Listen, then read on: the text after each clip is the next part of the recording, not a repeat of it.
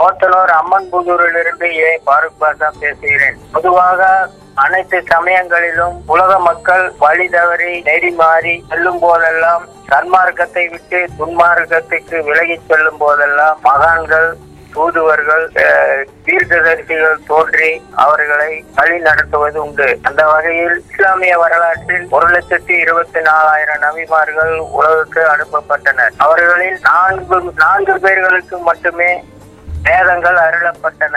இறுதி நபியான முகமது நபி அவர்கள் விளங்கினார். அவருக்கு குரான் என்ற வேதம் இறைவனால் அருளப்பட்டது. மது சூது கொலை களவு காமம் போன்றவை ஆகாது என்று போதித்தார். வட்டி வாங்கக்கூடாது கொடுக்கவும் கூடாது என்றார்.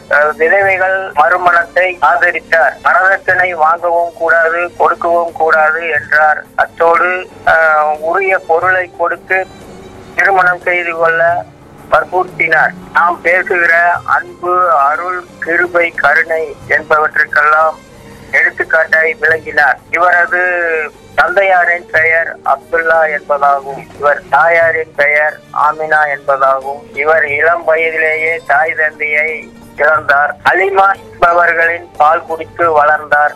பாட்டனார் முத்தளிப்பு அவர்களின் ஆதரவில் உலகில் வாழ்ந்து வந்தார். இவரது பிறந்த நாள் என்பது மிலாடி நபியாக ஒவ்வொரு ஆண்டும் இன்று கொ- கொண்டாடப்படுகிறது.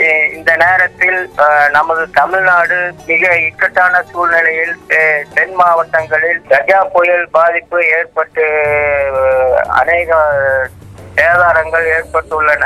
ஈகை கொடை தர்மம் போன்றவற்றை வலியுறுத்தி போதித்து வந்த நபிகளின் வழியில் நம் எல்லோரும் இயன்றவரை அந்த மக்களுக்கு பொருள் உதவியும் இதர உதவிகளையும் செய்து அவர்களை கரை சேர்க்க அஹ், வேண்டுவதோடு எல்லாம் வல்ல இறைவனின் அருளும் ஆசியும் அனைத்து பேர்களுக்கும் கிடைக்க எல்லாம் வல்ல இறைவனை வேண்டிக் கொள்கிறேன். வாழ்க வளமுடன் வாழ்க வல்ல வையகம் வணக்கம்.